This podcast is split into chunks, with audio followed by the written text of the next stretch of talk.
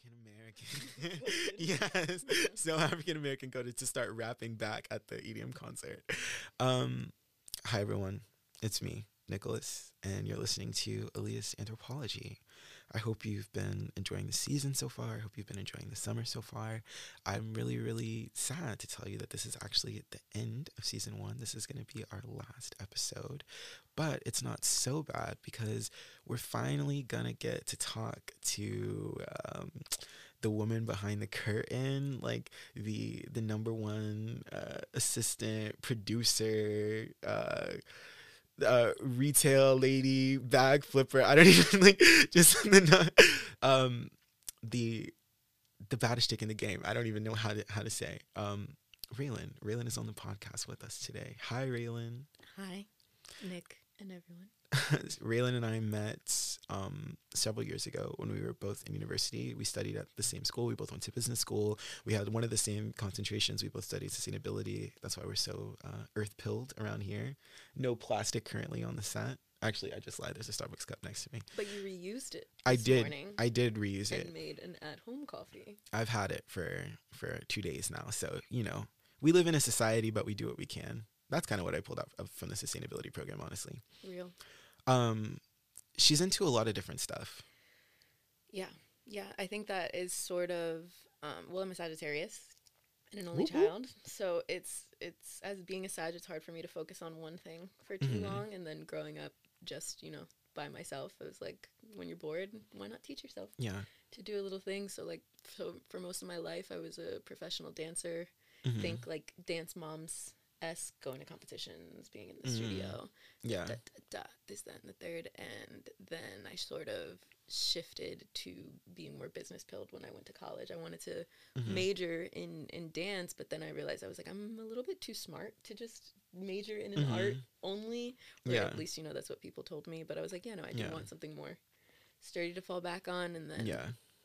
I figured, like, you know, we went to, have we said where we went to school on any of this yet? Yeah, yeah. We went to the Purple School. We went to? NYU. Purple we School? we Yeah. were we were in Stern. I feel like NYU is the perfect place where it's like, okay, I can get a real, real degree Mhm. and then Yeah. still be ingratiated into like the arts culture yeah. to, Very to true. an extent. So yeah, so that doesn't sound like I do a lot of things, but I'm dan- from dancer to business to focusing in like sustainable business to Yeah. I'm I have a I have a weed business too, so that's like a thing. A weed business that's like real woo woo pilled. Yeah. Yeah. Yeah, since I'm a tarot card reader and a Uh-huh. skateboarder and Yeah. You got a lot of little. yeah. I, I like to hang out with characters. I like uh, people with a lot of different like you know Because you were, features. you were also that kind of person. Like we, we keep saying this thing to one another to sort of like uh, talk about how, how deep our friendship is. That Mhm. if one of us was like, I want to climb a mountain tomorrow, we will be running through the REI REI together. yes. All supplies necessary, and we'll be up Kilimanjaro. I'll be like, let me get my snowsuit, my oxygen mask, and we're gonna make it. We're gonna make it happen for sure. Um, how are you today? How are you feeling? you know, if I'm honest, Uh-huh. I, I feel great because Why don't you just tell the audience the the, the ride you've been on? Yeah, no, I feel I I'll start by saying I feel great, and I'm gonna get a little I'm gonna get a little hotep spiritualist about this. See, see, see. See, see, when you when you accept the place where you're at, even if it's not exactly where you want to be, the state Mhm. you want to be in, just Mhm. makes it so much more pleasant. And I've and Mm. I've come to appreciate that more these past 48 hours. Mhm. I guess because um, me and Nick came over out here to LA to film the the second half of the season, yeah. and um, so, you know he he came uh, like a couple days before me, and I met him. I took a real late night flight from Mhm. New York. I had a layover in Vegas, and I thought I was doing something because I had an eight hour layover in Vegas. Mhm. Landed at midnight, so from midnight till Yeah. six a.m. Showed up at Demon Time. Yeah, showed up at Demon Time, met up with one of our friends, actually someone I met through through Nick. Yeah, yeah, and uh, her Shout out to Haley. crashed, crashed her girls' trip in Vegas for a few hours. hmm Lived, laughed, loved with them. Got back on the plane hmm in the airport, and then you picked me up at seven a.m. yesterday, and we were running rampant ever since. Didn't sleep, and then we recorded some episodes of the pod Yeah. and got some food, and then we were Yeah. immediately at an EDM concert. Yeah. uh redact on off of redacted Yeah. We like I said, we, we had some help opening our minds. yeah Well, I would say really we had some help opening our hearts. our hearts and our souls and yeah. yeah and now i crashed after that uh after the concert and now we woke Mhm. up to record this again and i'm i'm fighting for my life but i'm i'm grateful to have this life to fight for Okay, Joan of Arc. Okay. Yeah. okay. Okay. yeah okay. no but i'm exhausted I, I i feel quite horrible but yeah. we here We're gonna have a we're gonna have a slow day today. You're gonna see the California weekend vibes just just hanging out. Um, how did you get here today? you drove me Uh, what was that like? in a rental Mm-hmm. Um, it was it was cool. You know, I genuinely get very car sick even after like ten minutes in the car, and Mhm. and I didn't, and like, and you know, that might be a. It's because I'd be pushing that whip. Okay, I'm Mario wheel, Andretti. As we say in Jersey, do they say that? In the, is, Mm-mm. is that is that some lingo you I, are? I think that's some lingo I'm about to pick up. What can you? Oh, Raelyn. Like, oh, Raelyn is the lingo god. yeah, yeah. I um, you know, like in Mean Girls when Gretchen was trying to make fetch Mhm. happen. Yeah, I'm just like her, but I make the. you would have made fetch happen. Yeah, Regina yeah. would have never said that shit to you. Yeah. Um, so it's he has wheel. Yeah, like like oh, I got wheel. I'm a good driver. Or specifically like Mm. parallel parking or like swerving around. Like Yeah. you know, like I got wheel. all new skills I've picked up. Mhm. This Raelyn watched me parallel park for the first time since I took my driving since I took my first driving test because I had to take it multiple times. since, since I took my first driving test, that was the uh or I guess or no, I guess it was my last one. And on the second time I took it, um, that was the last time I had parallel parked, and that was in t- that was eight years ago. Wow. Yeah. Um. I feel like I'm not really the person to tell you if you're a good driver or not because I have no license mm. and have been behind a wheel maybe three times total in my life. But I mean, like part of what I mean, there's obviously like there's like my okay, so like my older brother, he's like an amazing driver, and he can drive. He could drive anything. Like a, he could drive a truck, he could drive a coupe, he could drive a semi truck. He used to drive a box truck. Like he can he can whip anything. He could drive a bus if he wanted. Um, and it's like when you're watching a really good driver, you can tell because just the skill and the flow and the effortlessness. But I feel like even if you don't know how to drive, the best marker is just like did you feel it's always you know you're with a bad driver when you feel like you need to get involved Yeah, no, I agree because my like seeing a good driver, it does Mhm. give you like the cues. Because my dad is like a really good driver, and like later in his life, like now he's like a truck driver and stuff. So Mhm. he has like his CDL, so he's very like he got wheel for real. like, he got wheel for you real. got wheel mr prince got wheel Yeah, yeah. And even though like I've never like really been in a car, he's been preparing me to have to drive in Mhm. case of emergency forever. Like even stick, like I can shift gears in like Oh, really? in like a manual because he had like a, a manual car that he would pick me up from school in. It had no Mhm. seatbelts. It had like yeah. that's why you I don't would be have putting to- it on I, I would have to crawl over the driver's seat to get Mhm. to the passenger seat. Yeah, Okay. Yeah, but it was it was a beautiful Mazda, and I, I appreciate it. And the handle Mhm. was a little skull, a silver skull. It was cool. Ooh, Yeah. okay lots of swag um circling back to last night what did what did you think of of flume last night It was really great. I'm not I'm not like a huge EDM girl, but you know what I did discover? I I personally will not sit down and put on like an EDM song when I'm like trying to get myself into a groove or like Mhm. at a party or like something because you know I am always the person on the aux at the party. disconnect Yeah, I immediately am we were at this we were bro i'm not even gonna tell the whole ghetto backstory but we were at a function and somebody was on the aux and Raelyn did not like what was being played. And she she like she like i don't know if you turned it down. It felt like it was as though it was silent. You were like who's on the aux? This girl is like me. And she just turns around and her looks her dead in the face and is like disconnect immediately. I don't think it was that mean, and I feel like that's what makes it even more funny is because I was just like disconnect immediately, like like just be honest, be real. No, I think we should give a little bit of that backstory, just because okay it's it's how it's how me and Nick really became friends because we Yeah. were on like a school trip that was based on a class, and we were vibing out in in- Yeah, in, Costa in Rica. costa rica and we he was like the only person that I knew there, so we would turn up every night and yeah at one point in the night, I would just look at him and go, Nick. And he'd be like, Yeah. And I'm like, I'm drunk. And he'd be like, Okay. Yeah. And then I would feel safe and it was great. Yeah, yeah. We were in this like random resort in like central central Costa Rica. I want to say that the town was called like Semilla or, or or something like that.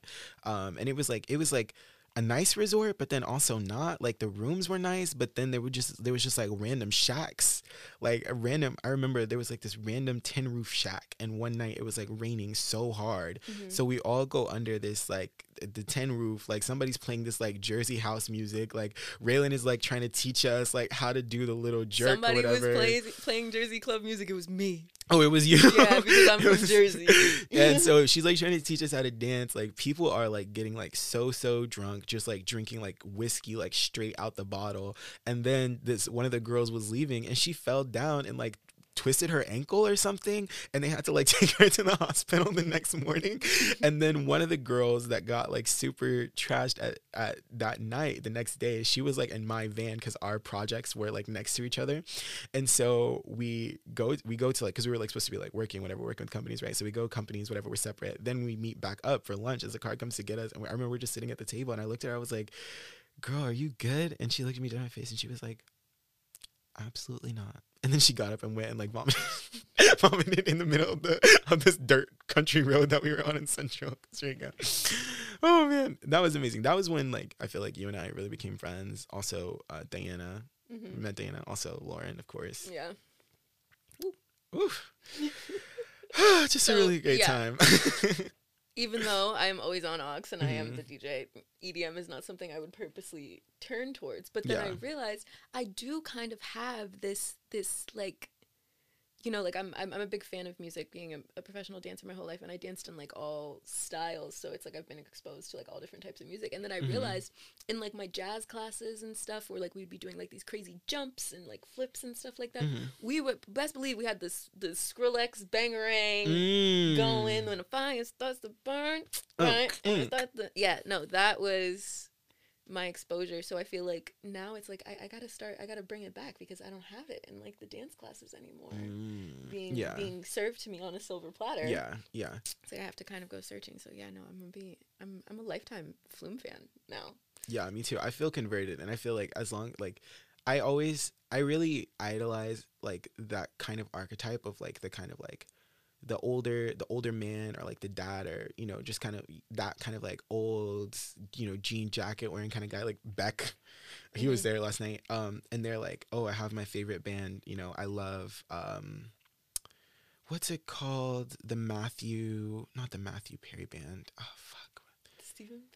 No, oh, like I love like My Morning Jacket or like I love um I love Weezer, I love Radiohead, and it doesn't like if they're playing it within a with the, if they're playing within a sixty mile radius of me, like I'm gonna be there.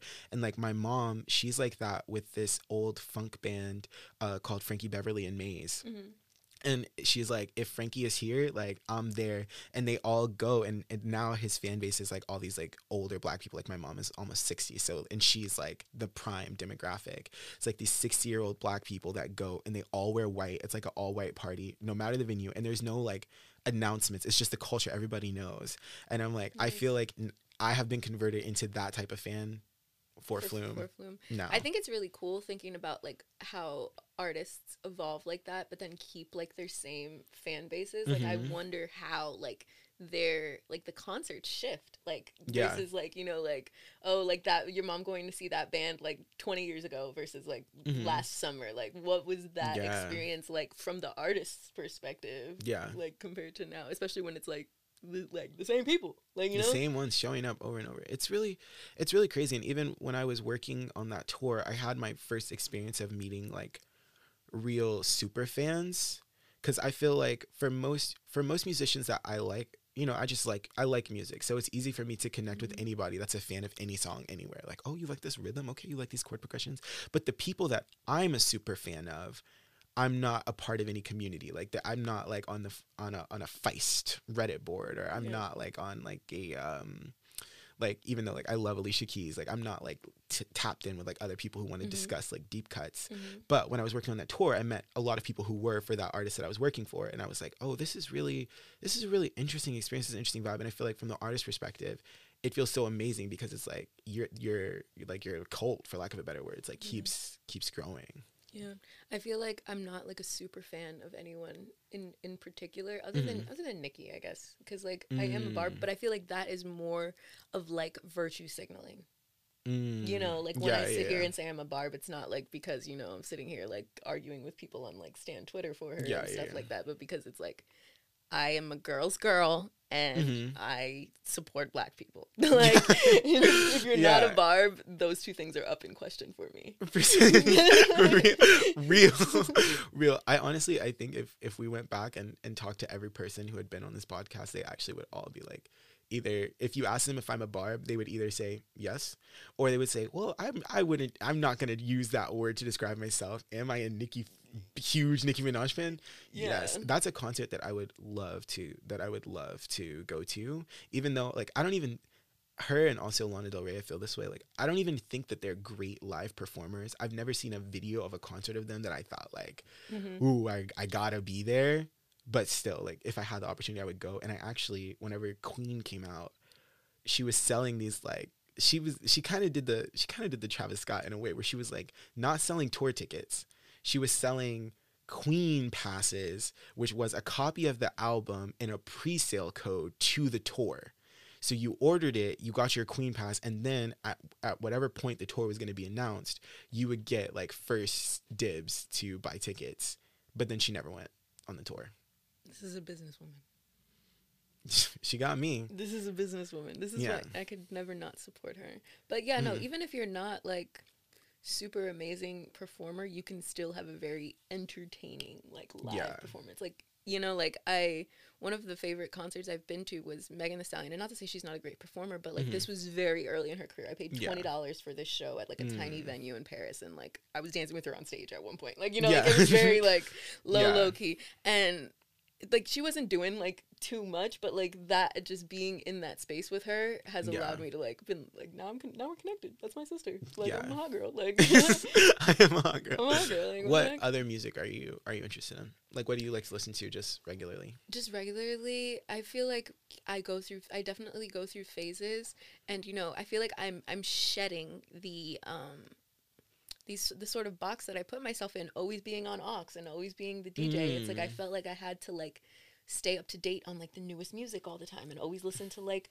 album releases and like Mhm. curate these playlists for like specific scenarios and, and vibes and like i haven't Mhm. updated my playlists in like a good year and that's just because i keep listening to like the same Mm. types of vibes over and over again like Mhm. old like 2010s like i was listening to um teenage dream by Katy Perry the other day Don't even get me started. You know and I had to listen to it like four times in a row and it's like I, I'm allowing myself to do that now Mm. without being like no I gotta listen to good music like no I'm just gonna listen to not to be all woo woo something Mhm. that's gonna put me in like the right energy for whatever it is I'm doing right now Yeah, yeah, that's real. That's real. I think if I were you, you were on on aux today, so I didn't wake up and, and play anything today. But Yeah.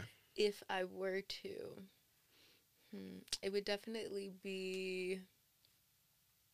Oh my goodness, that like um Roots song with Erykah Badu on it, like if you are worried about. Oh, okay. and it has like that like that like that like drum at the end, like the Mhm. yeah, that's a that song goes hard. It's very old school vibe, and I've been in my Mhm. I've been in my auntie era lately. Do you have any artists that you feel are really like indicative of your taste? Um, I f- like I feel like I have multiple like types of like taste. So Mhm. it's like Nicki Nicki is like you know the bad bitch rap like type type of vibe, and, Mhm. and then um hmm I also really enjoy like R and B like hmm but like real real singers real singers. I love to listen to Singers. and sweet melodies. Yes, singers like um like Ari Lennox, Jasmine Solomon, like these, these people, their mics are on, and um, I've been I oh what I've been delving into more is like the as I you know get more on like my spiritual journey and stuff is like yeah. songs that have like are using specific frequencies and notes. Like one artist that does that Mm. really well is Greentea Peng. hmm Like she will like put like a, a frequency just over like the production that like is like this is gonna help this chakra and da da da da, da and that Yeah. it, it does make it like I feel I feel that, and. I do that a lot in my actually like in my writing process.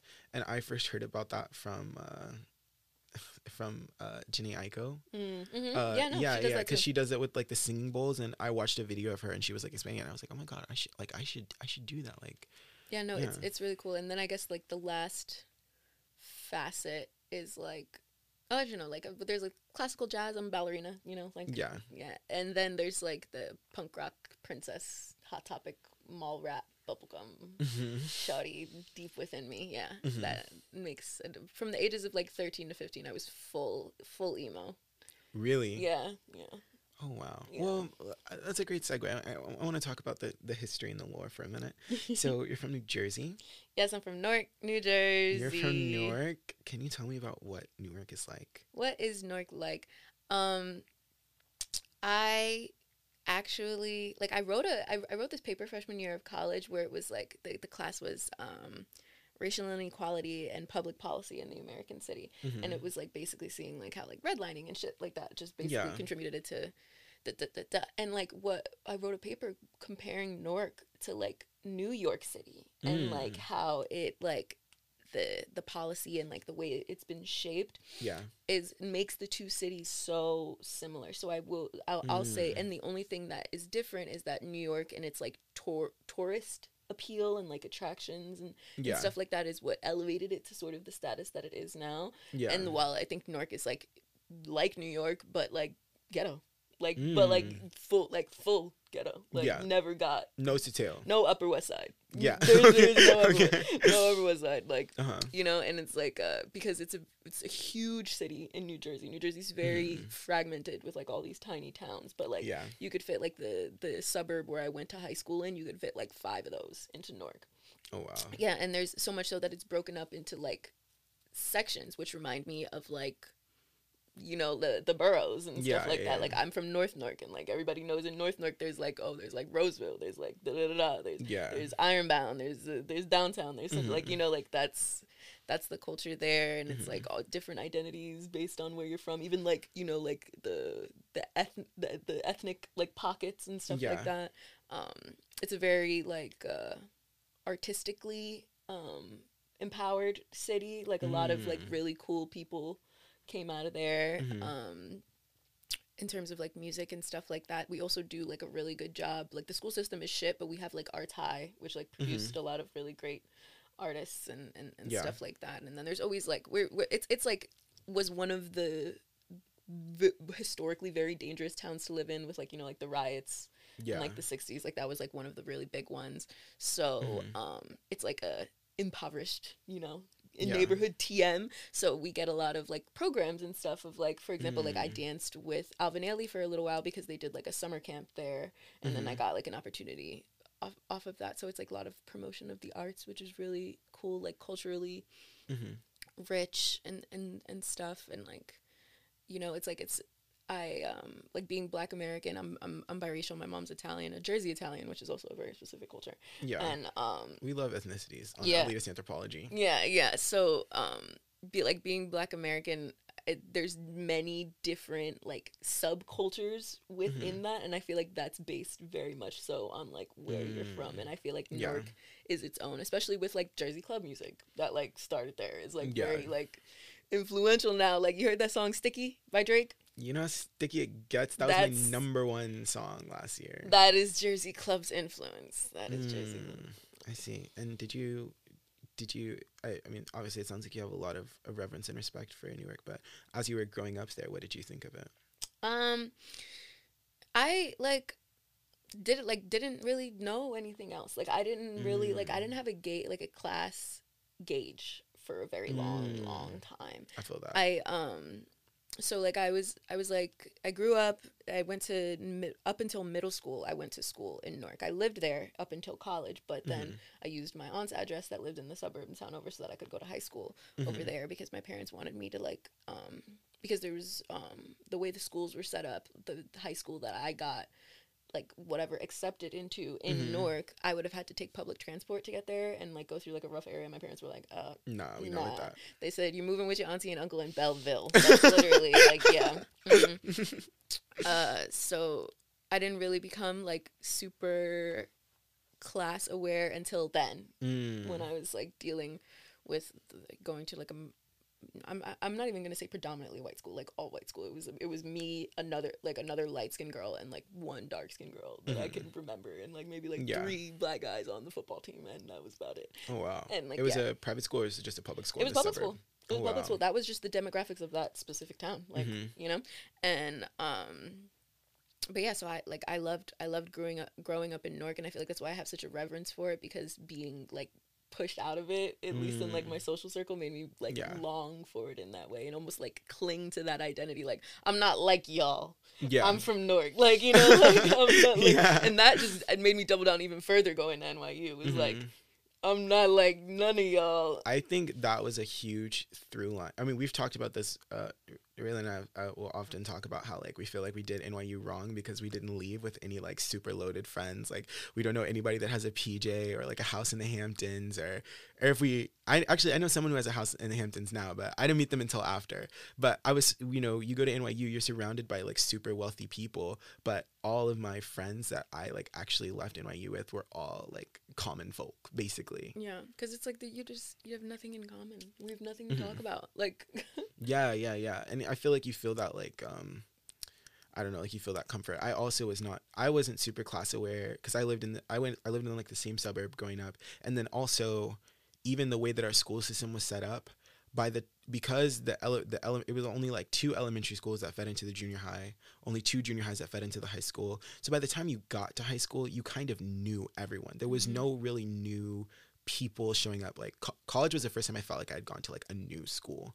Um, and so it's like not only is everything already class coded to be very plain on the face because you're in the suburbs, but then also too you don't even have that confrontation of like entering into a new environment, even having to learn the new class codes or the or the new systems. Mhm. And then when I got to college and I was, we were going to college in the city, it was like such a stark uh, difference. yeah, I Yeah. feel like I feel like those types of like changes and like reintroductions has been kind of Mhm. like, you know, how I've how I've like developed as a person. You know, Mm. because I um so I went to elementary and, and middle school in Newark, but Mhm. the for elementary school I just went to a regular public school, and then Mhm. in middle school I went to like a charter school, like Mhm. Hotep run, like see, see, see, see. see, see, yeah, no, very, yeah, and Uh-huh. it was cool because it was only like it was from like sixth to supposed to be twelfth grade, but it was only like the third year that they were doing it, so it was only like 6th to ninth, eighth or ninth grade by the time I got there, Mhm. and um, sixty people, all to sixty students all together. Oh wow. Yeah, like very small, and it was Mhm. like making that transition from like the public school that I, that I grew up in to there. It was like now it's time to reinvent my identity, and then it was Mm. like uh,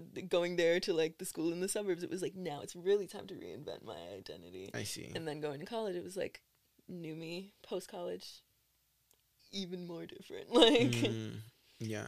That's that's a that's an awesome segue. So now you live in Bushwick. Mhm. Bushwick is a really interesting place. It's very um culture. It's very influential in the culture. You've lived there for two years now, three, Two, yeah. two. What's what's that been like? Um, I really like outer boroughs in general for Mhm. for living, as long as it's like central to like you know some type of train that can get me Mhm. places, and you know I I enjoyed that more than the time I spent living in Manhattan because I lived on campus for like the first two years of school, and then I Yeah. um moved to Chinatown for like a year, 2 Mhm. years, kind of, and now I feel like I I enjoyed moving off campus and living in Chinatown because it took me away. Like I had like the home, like school, like separation, Yeah. And I did really enjoy like being in Chinatown, like culturally cu- culturally rich. I learned how to cook like a lot of different like Asian foods and stuff, Yeah. which was a good vibe. But it's like I lived like on the block that was Little Italy, so it's like you come out of your house on a Sunday morning and just want to go get a bagel, but then there's like families having brunch in front of your Mhm. face, and it's it that can be overwhelming and like for your nervous system. So it's like yeah, no, I had to get up out of there, and then Mhm. ended up in Brooklyn paying like way less in rent for and having double the space and quadruple the peace of mind Yeah. um which is which is saying something because people seem to think that like it's it's much more dangerous to live to live in in, Yeah. in like outer boroughs and stuff and it can be but like you know Yeah. I think it, it's more like neighborhood by neighborhood than it is borough by borough. yeah no it's it's like as a woman like i honestly i feel safer when i walk around at night in like my neighborhood in brooklyn because it's like Mhm. you know like the the homeless people that I see, and I walk up down the street and they say, "Hey sis," when like they see me walk by, like like you know, Yeah, it's yeah, like yeah. I I feel safer knowing that they're Mm. on the street than just like on like Seventeenth Street and Second. Ave walking in like the I feel black. living in Brooklyn, you have such a greater sense. I feel in Manhattan, I was, and maybe, and, and maybe it's just the part that we were living in, like downtown. I felt as though I was always anonymous. Mhm. And when you're anonymous, like that can create its own feeling of safety. Like, you know, like you're probably not going to be like targeted, like you don't have ops, Mhm. but it also it creates a different feeling of danger because it's like, you know, nobody here gives a fuck about me, knows who I am. Like if it goes up, like nobody's to help me. Like yeah. it's a it's a way different feeling and, and in brooklyn you get way more of that feeling of like you know the people that live on your block you know the people that own the stores around the thing Yeah, that's like um do you remember that that that video that went viral some like representative was like was like, "Oh, you hate cops? Well, next time you're you're getting robbed, call a a crackhead." crackhead. and And I was like, like, "You know what?" honestly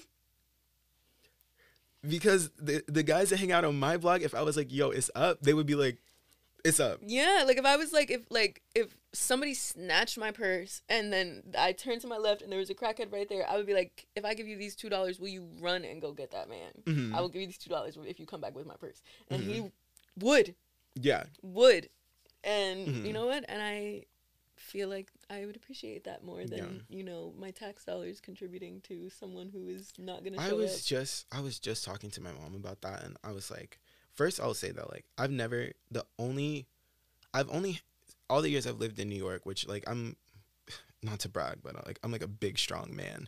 Uh so the only experiences I've had of like feeling like oh like I'm in danger like oh this something is sus and, and wrong. It's only been twice. Both times have been um in like downtown Manhattan, never in, in Brooklyn or in any of the other boroughs. Um but what I notice is that, like, you know, obviously in, in the time that we've been in New York, the police presence inside of the subway has grown yes, massively than what it was, right? But you wonder, like, okay, well, we know the police presence is growing. We know that they're spending more and more money every year, but like, why does crazy stuff keeps happening? And it's because they don't get on the train. They stand on the platform. All of them stand together on the platform or by the gate. So it's like they're there to stop fare evasion, Yeah. but they're not there to stop Nope. Violent, like Nope. you know, sexual assault and violence and battery that's happening on the train. Yeah, no, they're never in like the right stations either. Where like where I would like you know like I would never want a cop to be around. Period, because that does not does not make me feel safer in general. Yeah. But if I was the kind of person that like that would make me feel safer, they're in like Mhm. train stations where it's like they know that they're hubs where people are going to work Exactly. and stuff like that, and it's like yeah, it's like you low key, like you. Lo- this is why I personally I'll always respect a fireman more than a police officer, because firemen they like every situation is dangerous. They're gonna run into a fire. Mhm. Period. Whereas like police officers will frequently be like, "Oh, well, I was scared." like that's like a, a thing they say all the time. I'm scared, and it's like, why are you at Hoyt Schermerhorn stop? yeah, the GA Hoyt Schermerhorn stop, where it's bright as daylight downtown Brooklyn. The only the only people that are, are here are rich people, gym goers, and movie watchers. Nothing's going up here. You have a whole precinct, but you're not at Chamber Street. Chamber Street. You're not at what's that? Know, I've never seen a police officer at Chamber Street. I think they are scared of it there. It's it's because it's it's scary. Or what's that? What is Chamber Street? What's the one that's like the Jay Z? That's that's Chambers. That's Chamber Street. Yeah, yeah. That's yeah. Chambers, or even like what it Bowery be giving me bad sus, vibes sometimes. sus, sus vibes. and I'm not a person that's easily like shook up yeah. by like you know like a like like a little ghetto ness, but it's like nah, like this is Mhm. like it's almost like dystopian. Yeah, where were y'all? Where were y'all at whenever there, that man that just got killed? Where were y'all? Yeah. Whenever that shooting that happened, like right before we graduated in um in South Brooklyn on the on it was like on the R of the Q. Where were y'all at? Mhm. Of course you weren't there because the shooter started shooting from inside the train, and then like that that terrible. instance that just happened where that guy got killed hurt my heart so bad. it's so sad. so bad because I'm like, you, you did that because he was annoying. Like, like, like let's be real. Like, you were doing that because you, he was annoying and you were racist. Like, that's that's insane. Like, yeah no it's it's vicious and it's like it's not like i spent last year so i've i've always i've always ridden the train i've never felt any type of complex about it i never think tw- i never think twice about it i think that is kind of the benefit of like um being a big strong man as I said, but also not being from New York and not having any preconceived notions of this area or that area. Like when I moved here, the only thing people told me was like I think the Bronx is dangerous, but Yeah. I we I lived so far from there. I was never going to go there, but like to get on the train late at night never never thought anything never thought anything of it.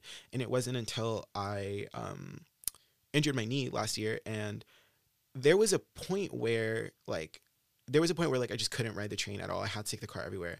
But there was a point where it was like I could like walk, I could stand, I could sit. Like in theory, like I could have gotten on the train, but I was not 100%. And I was like, I don't even want to be like down there. Because if something goes up, I'm gonna be stuck. I'm gonna be dust because what I'm I, the elevators don't be working like Yeah. everything's slow broken it's dark dark dark on those Yeah. platforms and I feel like you especially see it like when you go to when you go to like Paris or like you go to some other city that has a um substantial train system and you see like you walk to the station you're like oh my god all the lights are on like Yeah. uh I love It makes a I huge like I love the trains in Paris. yeah me too Unpopular opinion. But I I really feel that. I mean, they they schedule be on one. They people be protesting. All right, but like just the experience of writing it is like pleasant. Mm-hmm. comfy seats. Yeah. So let's talk about work a little bit. True. Well, what kind of work? Because you know I'm a I'm a jack yeah. Well, you and I both you and I both studied sustainability Okay. in school. Maybe we should start there. I think that's a that's like a very new field. Mhm. Um, it's it's like emerging. Mhm. What did you think of sustainability business education? Um, the education.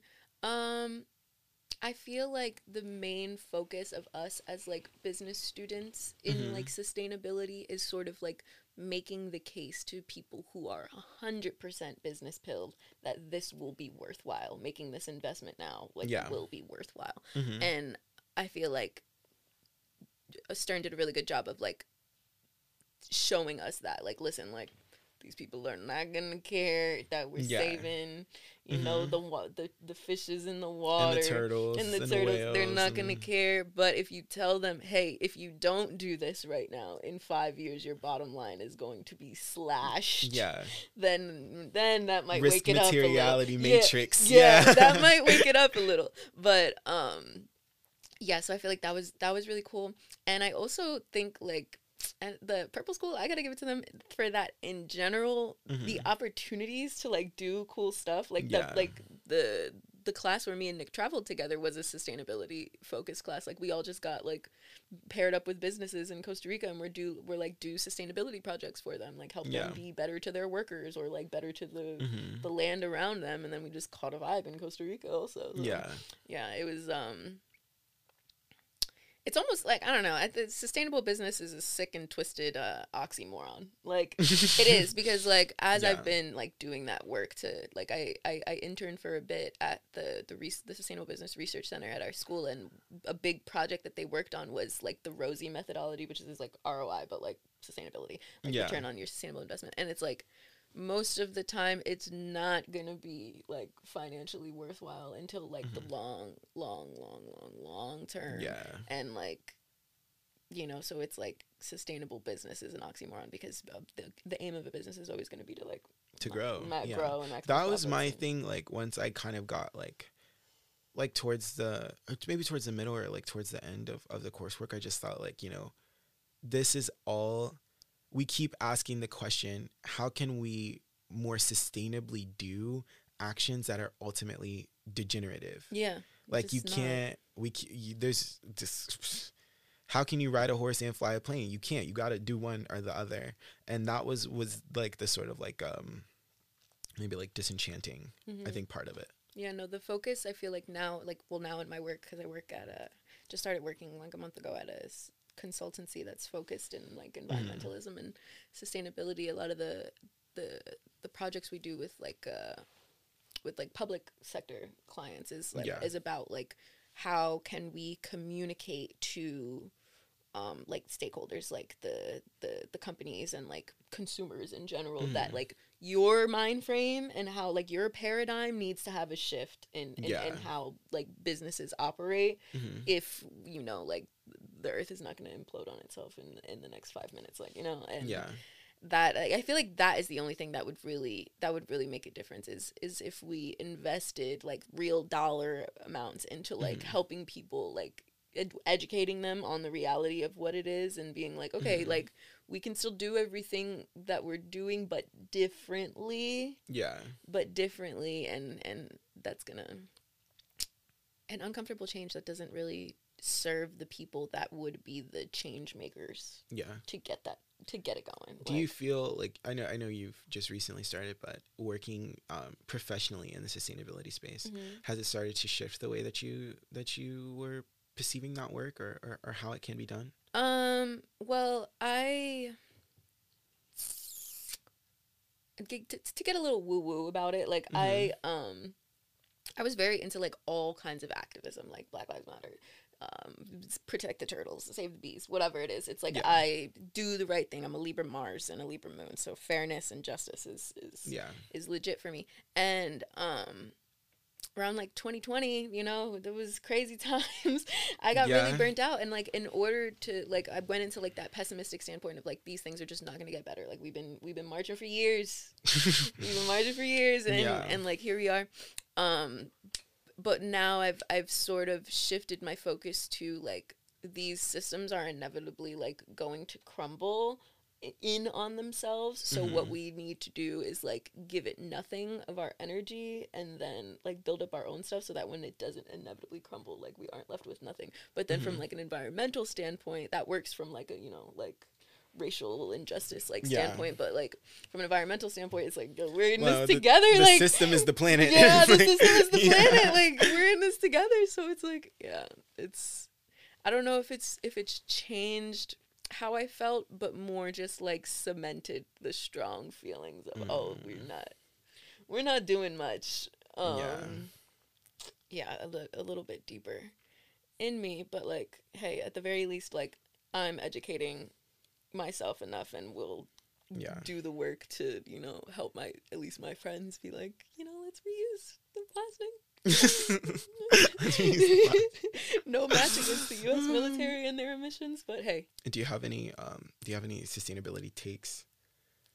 um, yeah, okay. So the, the take is that like Mhm. no amount of individual behavioral change, even though even though I'm saying like oh yeah, like it'll take like a big paradigm shift, like Yeah. but no amount of individual change, Uh-huh. like in like your personal like practices like throughout the day, like Mhm. not using plastic straws and blah blah blah blah, and is going to make any like tangible difference. Yeah. But um, not but and what so before like when I say like paradigm shift, it's more of like w- we the people need to get on that vibe Uh-huh. so that we can force the uh, force, Force the, the, the, like the, higher up systematic the change, systematic yeah. change. Yeah, yeah, yeah. But yeah, no, no amount of of feel good, eco, sustainable body Yeah. scrubbers is, is gonna get you there. It's just it's no just virtue. dry brushing. It's just it's just virtue signaling, and like I mean, I also studied marketing, so that was a really Mhm. interesting intersection. that can I just say I think that was like the the worst one of the worst outcomes of going to business school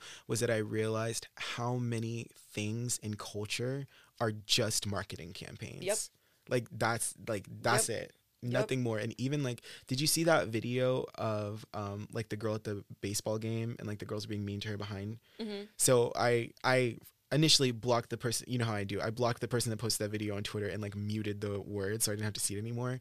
But then a few days later I saw like the, their response and they were like we didn't know that the girl was the marketing coordinator at our school and I was like of course like that's why the clip is like that like she's not a victim she's a mastermind. But like you see you like after business school like you start to see that like everything even things that you think are Benign. are you know totally totally random. Like no it's some it's some very honestly it's some very bossed up ladies in a conference room like nah this is how we're gonna make it hit. Hmm Yeah, no, it's like uh, it's made me much more of a manipulative person, and I Mhm. have to be mindful of it because great power comes great responsibility. Because Mhm. I've always been the type of person that's good at debating, good at convincing people of stuff, good at getting Mhm. being being a dancer. Like I'm good at like conveying, making people feel a very real emotion, yeah but based on like my body language and like how I present myself and yeah stuff like that. And marketing is just like taking that even further. It's like how do we create a vibe? how do we create a vibe? yeah But yeah, like even in like I think about that in in in terms of my business and like um when I uh graduated uh, last year I wanted to do my business full time. I have like a cannabis business. The original idea was we were going to open a dispensary, but then make it Mhm. like a like a spiritual shop, like a like I call it like a disbotanica, like Yeah. um, and I've I've I worked on it for a year and like we were making like really great headway and then I was like no like I want to get a real job because I don't want my supporting myself financially to be put on this because that's going to taint the whole Mm. thing like I'm going to be doing like Yeah. these little ploys and stuff to get people to buy my my spiritual products it's like no I want to make you this manifesting candle to actually help you Yeah. because like I love you. You're my friend. I want to. yeah No, can I just say that was one of those moments like we were talking about the mountain. That was one of those moments where Lynn was like, "I want to start a dispensary." I was like, "Okay, I'm gonna do the model. Here I go. Yeah. I got my laptop ready. What's up?" yeah no that was real nick was the uh the the, the cfo for real Mhm. like yeah. Um, but so you th- like that's why you wanted to to work. yeah that's that's why i wanted to like this this job is 100% to pay my bills and Mhm. fund my silly little trips and things Mhm. and and you know maybe give me a a down payment on uh on on some some a space that like I can actually like build Mhm. out my business but it's like no like I Mhm. never want the things that I'm actually passionate about anymore Yeah. to be like the central way that I'm making my money. Money, I, I yeah. actually yeah, no I think that's something that I realized uh, Mhm. about myself which is quite interesting because I always was like I need to have a career that's like that means something but yeah I guess like Mm. working in sustainability has made me realize this is the best I could possibly have done in terms of like meaning something Yeah. and it still means nothing it still means nothing yeah, a, a job is a job is a job is a job. When it com- when it comes down to it, I really feel that way. I think that's that's part of the reason why I don't work in sustainability. That's part of the reason why I don't work in music. That's part of the reason why I didn't study music in school because I was like, I want to I, I want to have that freedom to do what I want to do and I also want to have the freedom to like if I need to not that like, you know, I also I I believe in if you go to work you should do a job. You know, I love having a job. When Kim said get your ass up and work, I I was never I was never against her. I was confused why everyone was confused. I Mhm. think and maybe this is just the capitalism pill where I fit in so well at business school and I'm always like I like I meet other people that went to Stern, they're like, I hated it, it was terrible. And I'm like, what? Like no, you're living. I think that work just as a concept, getting up, going to work, having responsibility, having people that depend on you, that's those are good experiences that like make you a better person and i find that i'm always way more connected and and tapped in with people that like yeah i get up and i get up and go to work. Like i i, Yeah. I do this and I, and I do that. And it's not even about the type of job that it is. I don't really have a lot of um reverence for individual people's career but it's like even i told you like i used to work at like a gelato shop. Like yeah even though working at the gelato shop, making ice cream, a kindergarten teacher, like teaching kids, like just having that thing that you get up and do, I think is so yeah important. and that it, even if it it doesn't necessarily need to be like tied to capitalism but like the thing Mhm. about kim kardashian and the way that i agreed with her there was like people were cooking her because it was like get up and work if you want to be like me like no that's Yeah. not what got you but um but what it what does ring true about that is Mhm. like no you don't have to like get up and then like llc twitter till- Exactly. like it doesn't need to be like that Uh-uh, no. but you can you can get up do a little yoga or even Yeah. li- make yourself a nice breakfast or like l- like lay down and and and, and meditate and, and get to know yourself because those are the things that are like inevitably gonna make your life like, Yeah. worth living is My like great grandmother, she had a, a saying, and she was like, you know, you gotta have some get up and go about you. yeah Yeah, and people that people that go to work, they have that. But I also I also like too, kind of I, I got on the tangent is that like I like having a job that I feel responsible to and I feel dedicated to, but I don't feel in love with and obsessed with. Mhm. So that when those things happen in life where, you know, your job just can't be your number one priority because you're going through health stuff, you're going through family stuff, you're going through love, whatever, you can emotionally disengage without that becoming another source of guilt of like you know if you were doing your art full time you'd be like damn like i'm not i'm not living my truth i'm not living my passion or whatever Yeah, I'm, yeah, yeah. I'm phoning it in it's like no when you work at a big a, a you know big company corporate job whatever like sometimes you can phone it in and like that's okay Yeah, and I feel like that's what keeps it from becoming toxic. I have this one one phrase that I always say, like when I'm doing like readings and stuff like that, is Mhm. like you have to pour into yourself first and then let the overflow be enough for for everything else so it's Mhm. like that's like okay like take care of yourself self-love ah, ah, woo, woo. Mhm. but like but really think about like that visual is like if you are a cup you, this is you your own personal cup and then there's the work cup there's the friends cup there's the love cup Yeah. you yours need to be needs to be filled to the top in order for Mhm. it to overflow Into everything. into else. these other things or else like if, unless you're if you're going to be left feeling like not empty and then like yeah. that like I, I think about like back in college when it's like you have like five papers to write and it, by like midnight and then you haven't eaten anything all day and you're like i don't even have time to do that so Mhm. i'm gonna just you know get these papers done to make sure it's like you're you're limiting yourself in that Mhm. way like trust that like no i have the time to yeah. fill my cup and then fill up all these other ones Mhm. and not feel horrible after because yeah. you're because the you yourself your inner self is gonna get its lick back eventually yeah. because if you don't eat and then didn't take that time for yourself you're gonna have to take it out for yourself on the back end one uh one Nicki Minaj bar that's really been resonating with me lately is in her song "Do We Have a Problem." She says, "I don't care how long it takes to get my aunt back," and I feel like your your body like your body is that way. Like Yeah. you get sleep deprived, you get whatever, whatever. Mhm. Nah, it's it's coming back for sure. yeah like i was live laugh loving at flume last night but now she's like oh you want to be a podcast girl you're gonna sound exhausted uh-huh. but I, I like this. I feel like we're both very um we're both very high energy mhm. and this is forcing us to be low key. As low key, uh, there are people listening who are gonna be like, low key, they sound like Nuts. maniacs. but you guys, it could be so, it could be, it could be so wild. worse. Um, some of my sustainability hot takes: lawns should be banned. Hmm. I think lawns gotta go. You have a house, you got all this grass in front of it. For what? For who? hey you, the dog the kids to play like Take your kids to the park. okay public public okay public goods Public public spaces, fine. You don't need your own little park in your front yard, and then everybody gets one.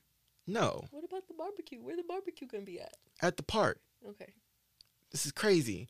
We're wasting all this water watering these lawns, and it can't even. It's not like the lawns can grow high to where they could like facilitate some wildlife and some oxygen, you know, cleaning and everything like that. You have to keep it short because if you have a lawn, you probably have a HOA, and your HOA is not going for that. They're Mhm. gonna be like, "No, you need to cut this grass. Are we giving you a ticket? Are we calling whoever, doing whatever?" that's a thing that like my my class um consciousness like kept out of my blinders like those like Mm. those boards and stuff like that like Mhm. even like the suburb that my aunt lived in was not like super rich in that way it's yeah. like my uncle kept his loan together because he was like i like this and it's fun no, And, we kept ours together because the HOA was on our ass, that's and nuts. I That's think it- dystopian to me it's a it's a little I I think it was in in hindsight now I feel as though it was racist even Yes. though even though like our neighborhood was very diverse the president of the HOA was always white. Yeah. And I don't I mean maybe that's like just like happenstance it was just self-selection because it, it wasn't even a majority white like neighborhood. And it's Mhm. not like there was to my knowledge like any sort of like you know uh, cabal or Yeah, whatever. yeah, yeah. but still it was like it was just weird. And we always they always had a problem like either our grass was too short or the grass was too high or the grass wasn't the right color. And it's just like you know what none of nobody needs to be doing anything of this because it's crazy that we as we not me but families are spending you know finance finances and time and stress and whatever energy that they could put into i don't know loving each other being better people into managing a lawn and also or even like having a personality. If you you're- if you got the family with the overgrown lawn and stuff like that, they're probably Exactly. Let me it be, let me be quirked ways. up. And no, one time the HOA they were so host for this. This wasn't even me. It was like a different house in my neighborhood. The people they they had I think they weren't from America. I'm not sure where in Central or South America that they were from, but it was clear that they were from a very rural area. So they had bought their house. It was it was like their first house in a subdivision, but they were like, "Well, we gonna have a house with no shed." We need a shed for our tools and for our farming and stuff. And like the grandma used to be out there planting corn and like they were they were real. So they build this like huge shed in the, in their backyard. It was almost as big as their house. And I remember I would see it as on the bus, like as it was slowly getting developed. And I was like, I remember looking at it, I was like, this is beautiful. Like they're really hitting this whole like the craftsmanship. This is amazing. When they finished it, the HOA came and said, You are not allowed to have like multiple properties on this on this lot and you can't have like you could have a they were like you could have a normal shed like those plastic ones that you can buy from fucking Home Depot but you want to have your own swag and, Artisan and do your own custom thing and have this beautiful renovated barn haters. Did they Get regulate like the Christmas decorations too? Mm. Don't piss me off because that's one thing that me and my family are super gaudy about. We have like like five dozen nutcrackers in all different styles. Mm-mm. You better my neighborhood. This you better keep it classy. keep it keep it classy, and it's Keep not it even. cute, and what's like, what always made me so mad about it is that like our neighborhood is not even. There's no. It's just a normal, normal subdivision in a regular like even within Dallas, Arlington is like in the middle as far as Mm-hmm. like the income scale. Like with Dallas, it's like North Dallas is the wealthier part. Or, or in the suburbs, right? So you have Dallas proper, that's its own thing. But I'm talking about like the DFW. North Dallas is like the wealthier part. That's like Keller, Frisco, Plano, whatever. Plano now is like the hot spot for all these companies building huge offices in, in mm-hmm, mm-hmm, Texas. Mm-hmm. Then the southern part is like the the poor, the poorer parts, like the not wealthier parts. So this is like Arlington, Grand Prairie, Duncanville, DeSoto. But it's not that they're they're not poor areas, but they're just like not wealthy. They're not super rich. Then you kind of go through that gradient and get back to Fort Worth, and then Fort Worth is like old money kind of thing, mm-hmm. and then they have their own sort of like satellites of of whatever. But I say all that to say, like, we were just in a regular, degular neighborhood. You could turn into it off the street, and they're running it like the Marines. That's nuts to me. To me, that's like things that happen in like gated communities and like Mm-hmm. th- Yeah, that- no. dystopian. No, terrible, terrible. So get rid of lawns. Also, I think if a flight is less than an hour, it shouldn't be allowed to get off the ground. Oh well, I mean, yeah, Like, real, easy. I took a flight from DC to New York. Like, it, I just had a connection, and I was like, "This, this, they don't need to be starting up a plane for this. This was forty five minutes. Like, they, we could just get a bus. It would be fine."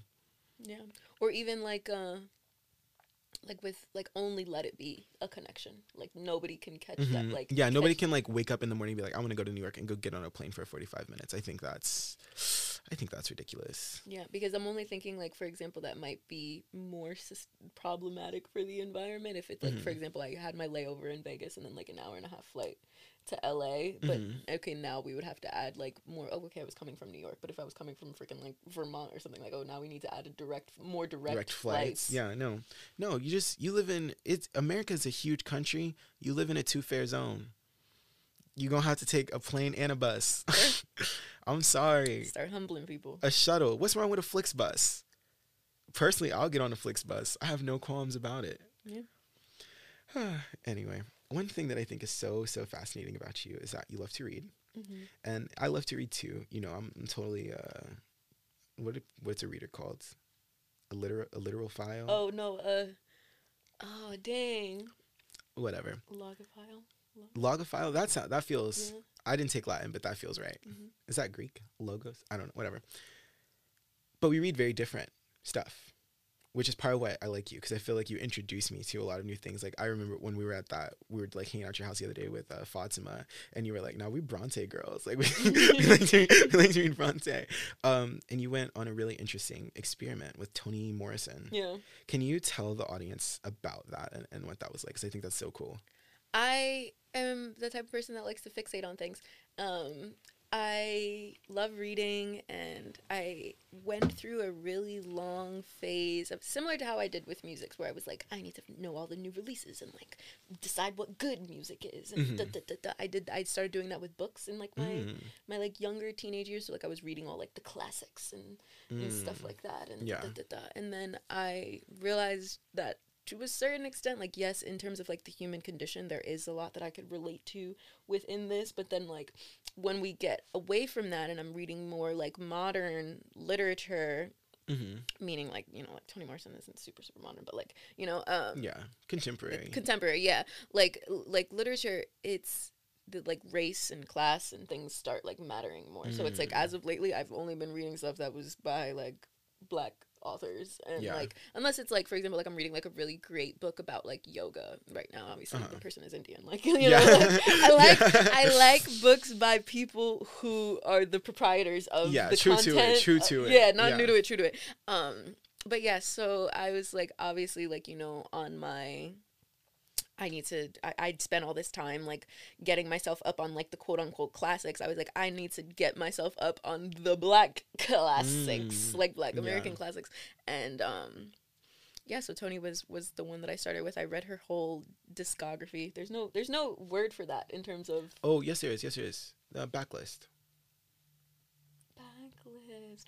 Thank you so much for that because because I because I've been saying I've been trying to get ritography to be like to be like a thing, but wow. Ritography. That's the lingo god. Yeah. that one's better. Yeah, ritography, but backlist. I didn't. Yeah, I did a lot of Google searches and couldn't find that one. Mhm. Yeah, like their back their backlist. I'm I'm reading this author's backlist. Me It's and Nick are the smartest people in the world, guys. I just want to let you know. Elitist anthropology. We're putting y'all on. um but yeah no so i did that and it was great um read all of her fiction and and nonfiction works my favorites Mhm. personal favorites were tar baby Mm, sula and song of solomon mm. Why? Um song of Sol- song of solomon was like uh early 20s fo- black man like odysseus type type Mm. of story Okay. amazing amazing hmm spoiler alert the book came out a very long time ago so i don't feel bad he dies in the end which is different than like the typical odysseus story but which is Yeah. indicative of like the context that it was Mm, like written taken in. in like Yeah. very beautiful sula for the girls girls it's a girls book it's like Mm. she's such an unlikable like female protagonist she's the prota- protagonist and the antagonist I see. I see. I see. she's a sick and twisted individual Mhm. and and she deserves respect just like any other person. I feel like it's like she's very and the book goes from it talks about Sula and like her best her like best female friend and sort of like how their friendship evolves over like basically their entire lifetimes like from when they were Mhm. kids until they're like old widows and stuff, you know. Yeah. And like uh yeah, and it's like uh the, the best friend is uh as she should like the woman like as she should be quote Mhm. unquote and then Sula is like the the uh the, the contrarian and like I I I uh, relate to her more and more as I age Yeah. and get to step into my I, auntie. I wanted to ask like you know after after doing that I've I've been with this podcast very extremely extremely extremely reticent to dive into sex sex and gender politics in like that TM way hmm that podcasters be doing Yeah, no, because yeah, no. but I want to ask you, after doing that, again, part of part of the reason, like in the in the podcast universe, part of the reason why that type of uh, discourse is so wretched is because it's like people that are just like they there is there is no research, study, critical thinking involved. Like it's just vibes. yeah, Okay, all right. I I do love the working man's discourse, but this is elitist anthropology. So after reading the entire backlist of Toni Morrison, how did it influence or, or what ideas or maybe things that it made you notice about the sort of gender relations situation of today? gender relations. Mm.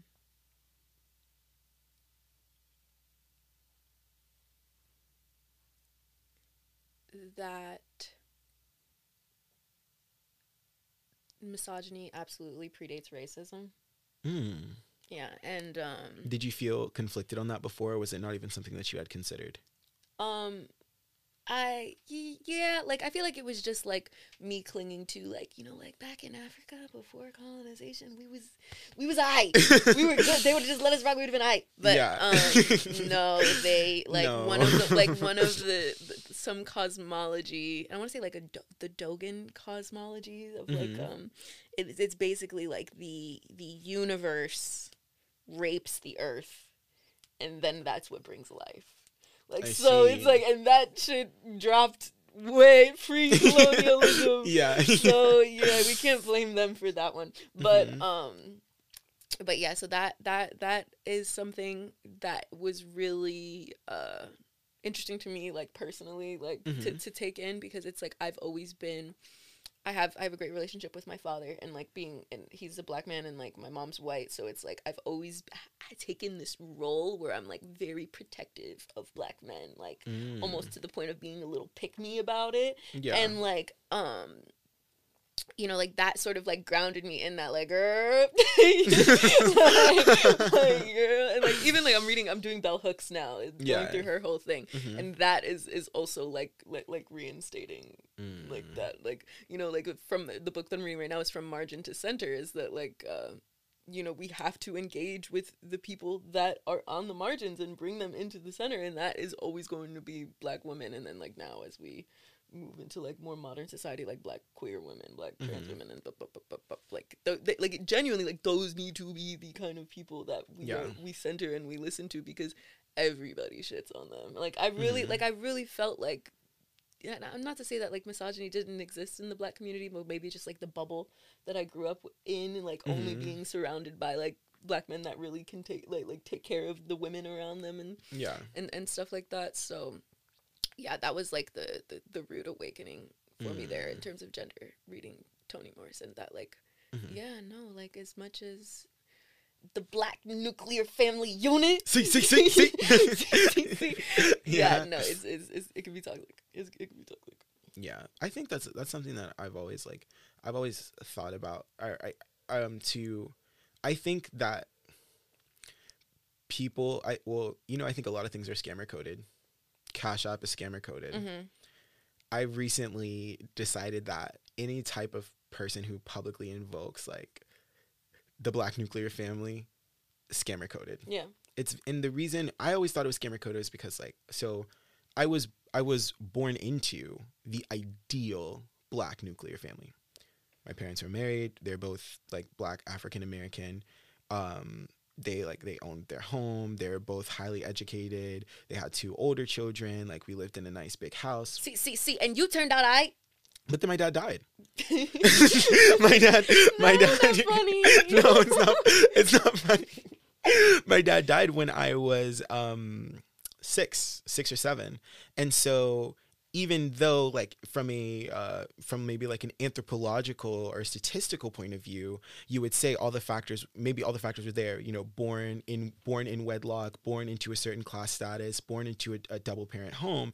But like because i was so young i really true life had the experience of having a sing- a single mother i gotta make it da, da, Yeah, da. yeah. and like the the the context where you know maybe diff were so much different than people imagine when they think about like a black family with a single mother and a father not in Mhm. the home because like my mom was highly educated she had like a corporate job and you know all that stuff we all went to university and, and things like that but it just never was clicking together for me when i was like you know what is the big what is the big deal what is the big problem And you know, um not to eat your brothers up or anything, but they got Mhm. more time with like the the real nuclear family. Yeah, yeah, yeah. And you were kind of like the the puffiness. thank, thank you. Kind of like the But like, you know, I thought like, you know, I feel like I'm, you know, uh, nobody is truly chill and normal. It's an aspirational state of being similar to like, you know, nirvana or total freedom. You, you, you might never get there though. You might experience it in waves, but I'm definitely on the spectrum leaning towards chill and normal. I feel regular. I feel well adjusted, but everywhere you turn, people are like kind of like trying to convince you that the problems in families, the problems in relationships are, and and especially in the black community, are like uh, not just um, correlated, but c- totally causal. Yeah. um, by the absence of adult male presence in um, in in in the family unit and in the marriage and the relationship even if it's like a single woman the absence of an adult man in her life is a problem. If it's a child the absence of an adult male in his life is an issue and it's not just a issue it's the issue. Yeah, yeah, that gets me back into like my my pick me vibe where it's like it's not their fault, it's the system that makes daddy run away and get locked up and da, da, da, Uh-huh. da. But like, yeah, no, it is it is a very interesting um way like it's like a intra like systems like the way that they play on each other like it's Mm. not just one system it's like multiple that sort of like Mhm. reinforce each other in, in in this in this cyclical way that is sick lickle.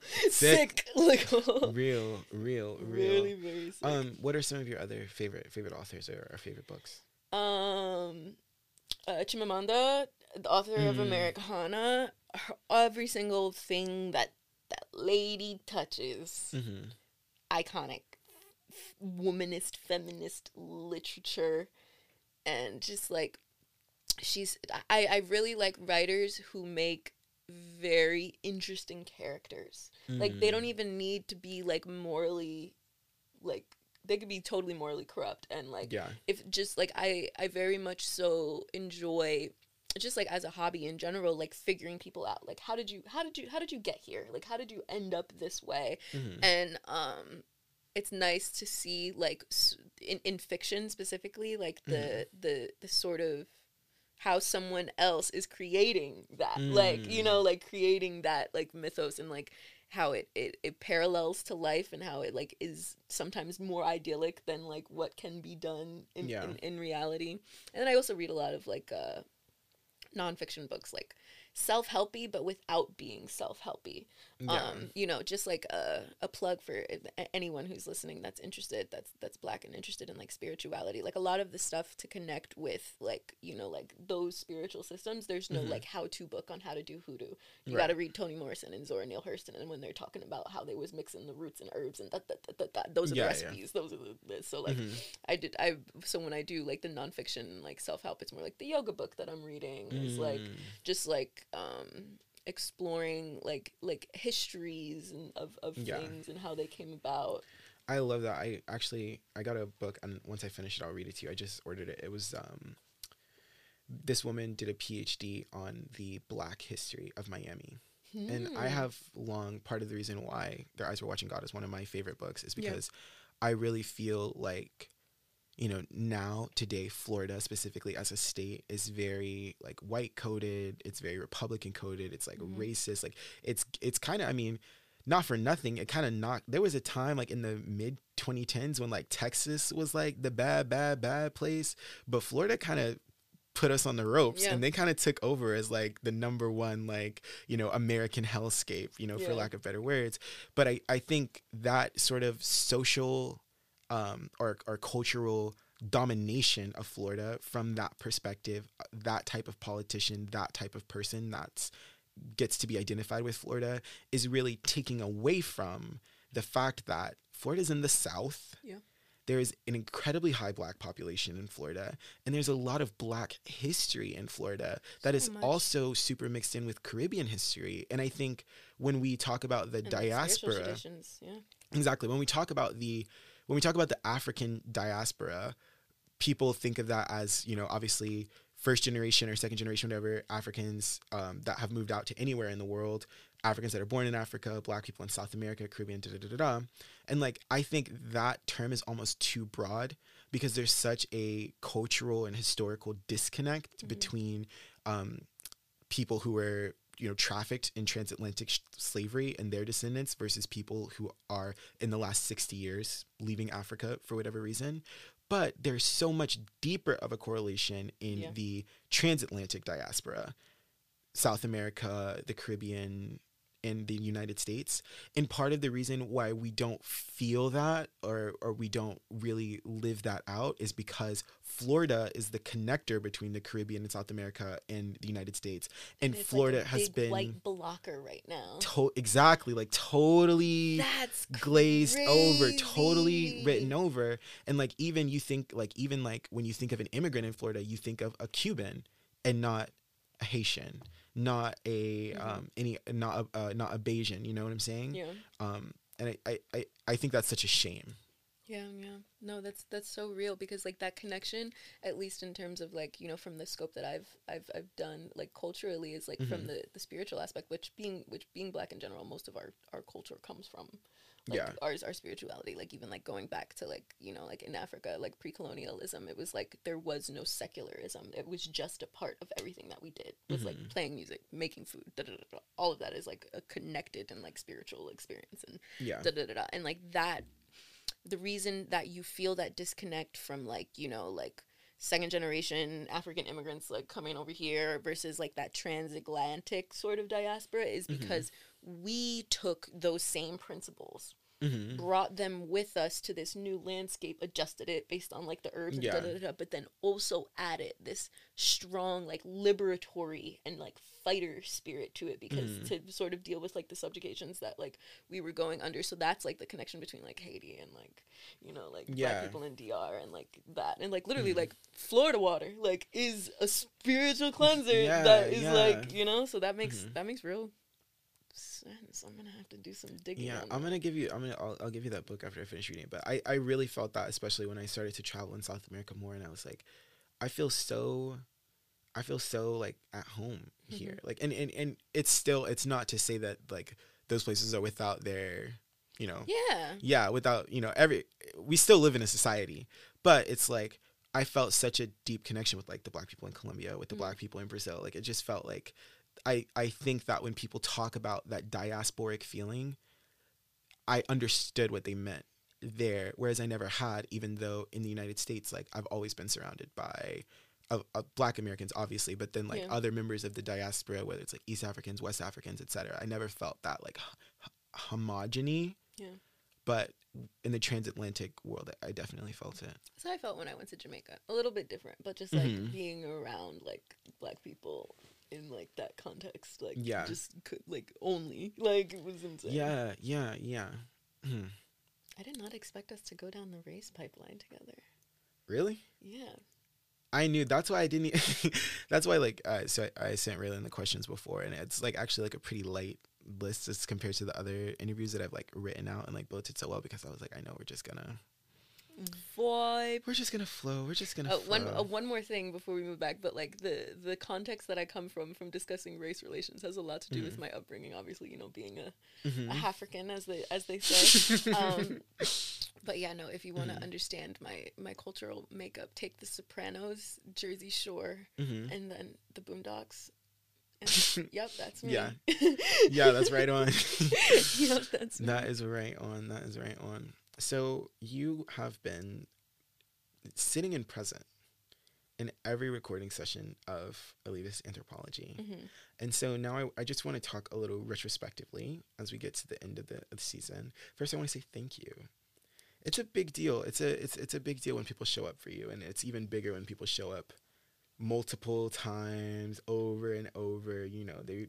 I love people that show up to work. You know, put the you know put the work in, show up and, and clock in. So thank you so much. It's really been amazing. What did you think when I was like describing the show to you? What I what I wanted to do? Um, how does that compare to what you've experienced? Um, I think we did we did exactly what what we set out to do. I remember when we first started talking about it, Nick described the podcast to me. We were trying to figure out like what a good what a good name would be, and Mhm. like Raelyn made the name. yeah, yeah, and um.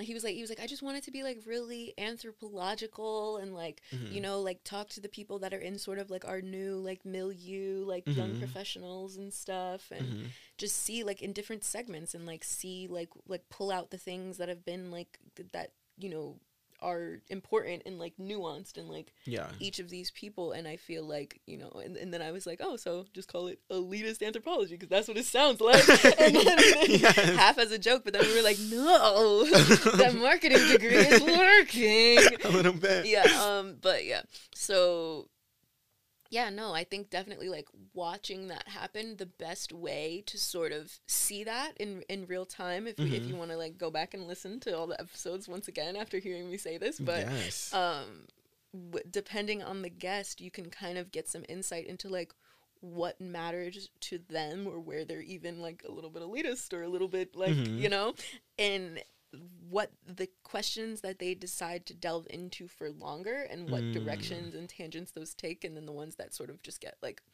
passed by like my favorite one that you asked that you've asked everyone is like how did you get here today Mhm. and like the variety of answers and like also like depending on like where we're at and Mm, like yeah. the- versus like LA versus New York because obviously like more people are going to be driving in LA and blah blah Yeah, blah blah, yeah. blah versus like driving while we're in New York means something totally different than, than Yeah, in LA. yeah. like so yeah that's that was really interesting and almost like it, it feels it's super subjective what we're doing but it feels Mhm. almost objective because of how subjective it is. You. Yeah, know, like yeah, I don't know yeah. how to explain that further, so I hope someone gets it. But i, I feel it. I feel it. I feel it. I think definitely like this.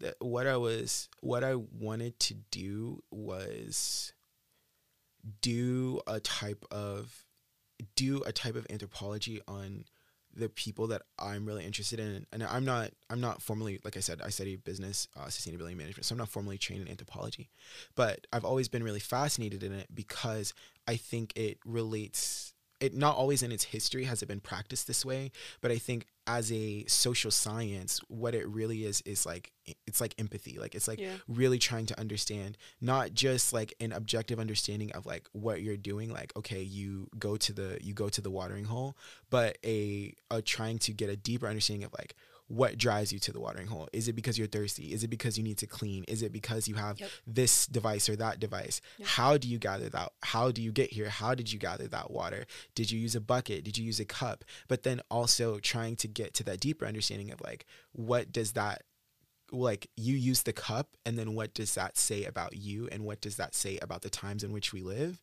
But also like reverse engineering that to say like the times in which we live how do they start to define who does what and like right. even like in the in the episode with uh with Jiho, it was like you know we talked about like people are still going through our program that we went to but the vibe is changing from people that were like so heavy set on i'm gonna do banking we're all gonna do banking we're all gonna work in banking we're all even if we do consulting we're all gonna be big four to like by the time we graduated neither of us were on like neither of us were on that we were like you know maybe we could we, consulting would be cool or you know but in like you even waited like you waited for a year and a half to Yeah. like get the right thing it's like our vibe has changed so we could say like maybe we're the force that's shifting the culture but also too it's like if you look at the the economy right now Right. It's like you know why would you pursue a job you don't want when you could be fired tomorrow you'll get an email from elon musk telling you join or die Right. Why would I tough it out in banking for two years when the air quality might just might exactly not ex- be there?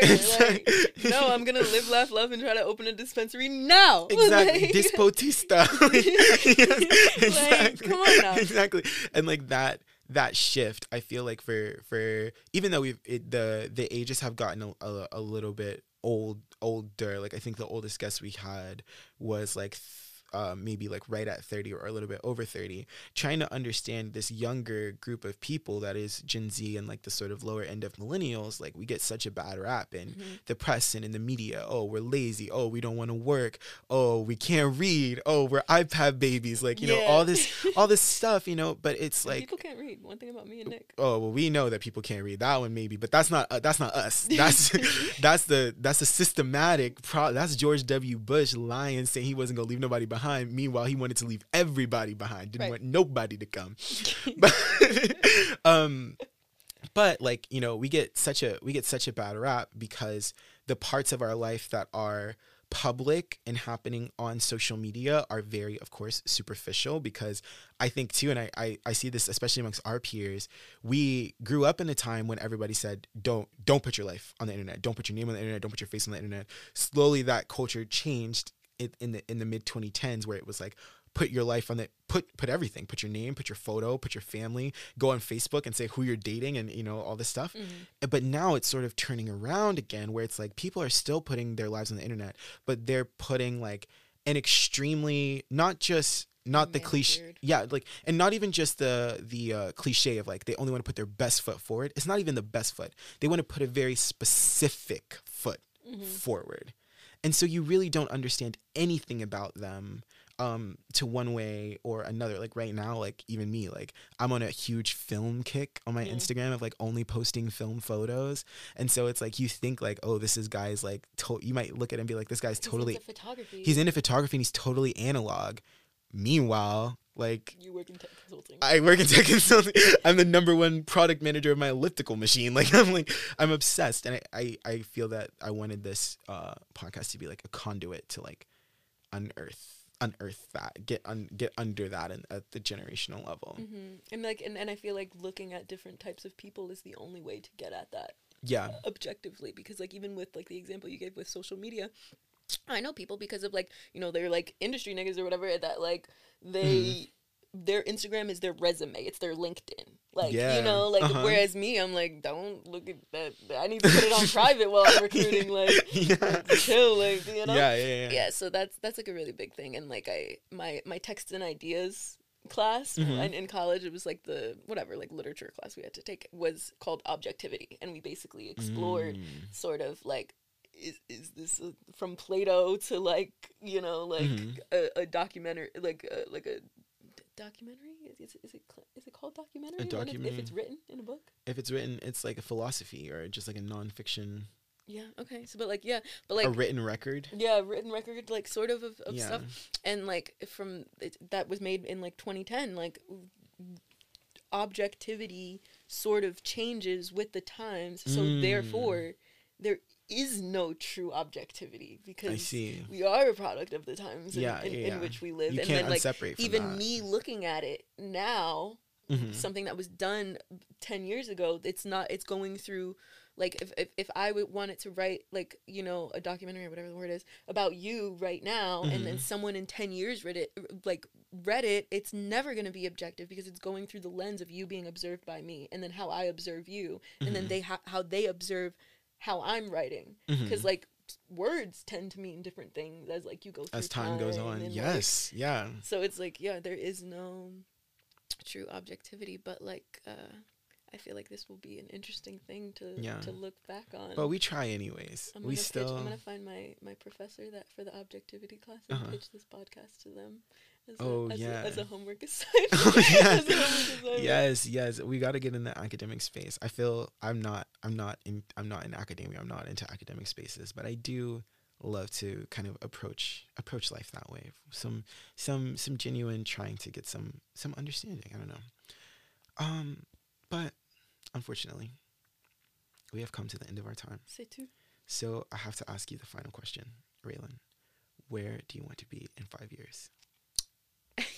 I actually have a really funny response to this. Mm-hmm. One night, I'm, I'm a heavy journaler. I journal every day for at least five minutes. Okay. um or try to you know we we are human um Yeah. but uh i uh one night i did a journal enter- entry it was a particularly like emotional night this was right before i got my job it was almost it was a full moon it was almost manifesting really Mm. and then i got the urge to like i finally got the password for my old tumblr so i was able to go back in and see all the poems. I love Tumblr. see all the poems that I wrote. Yeah. And then like I was like, I'm gonna write a poem and just about like but I'm gonna do it like as my manifestation. Like, Mhm. you know, like Yeah, yeah, instead yeah. so I started writing it and it was just like I think like the first stanza was like was like finding a job, you know, like growing my business, um, falling in love with myself. Like and then Mhm. it was like variations of like those phrases and it was five stanzas and then Mhm. the last one that it was it was um it was n- n- my only job is is love Mm. my only job is love and then i titled after i finished it i titled it my five year plan Oh wow, yeah that's beautiful. that's, that's really beautiful. yeah Then I guess we can just call it a show there. Yeah. that was really wonderful. Thank you so so much, Raelyn, for Thank for this Nick. episode and all the ones before. Thank you to all the listeners. If if you've listened to every episode, please um leave a comment. Let me know what you think, or or go on Instagram. My Instagram is at official Nicholas one, and and talk to me. I'd love to talk back. Uh, thanks so much to Ashley for engineering this session. This is a great episode, a, a great time, and we'll see you next time on Elitist Anthropology. Ciao, catch you on the flip guys bye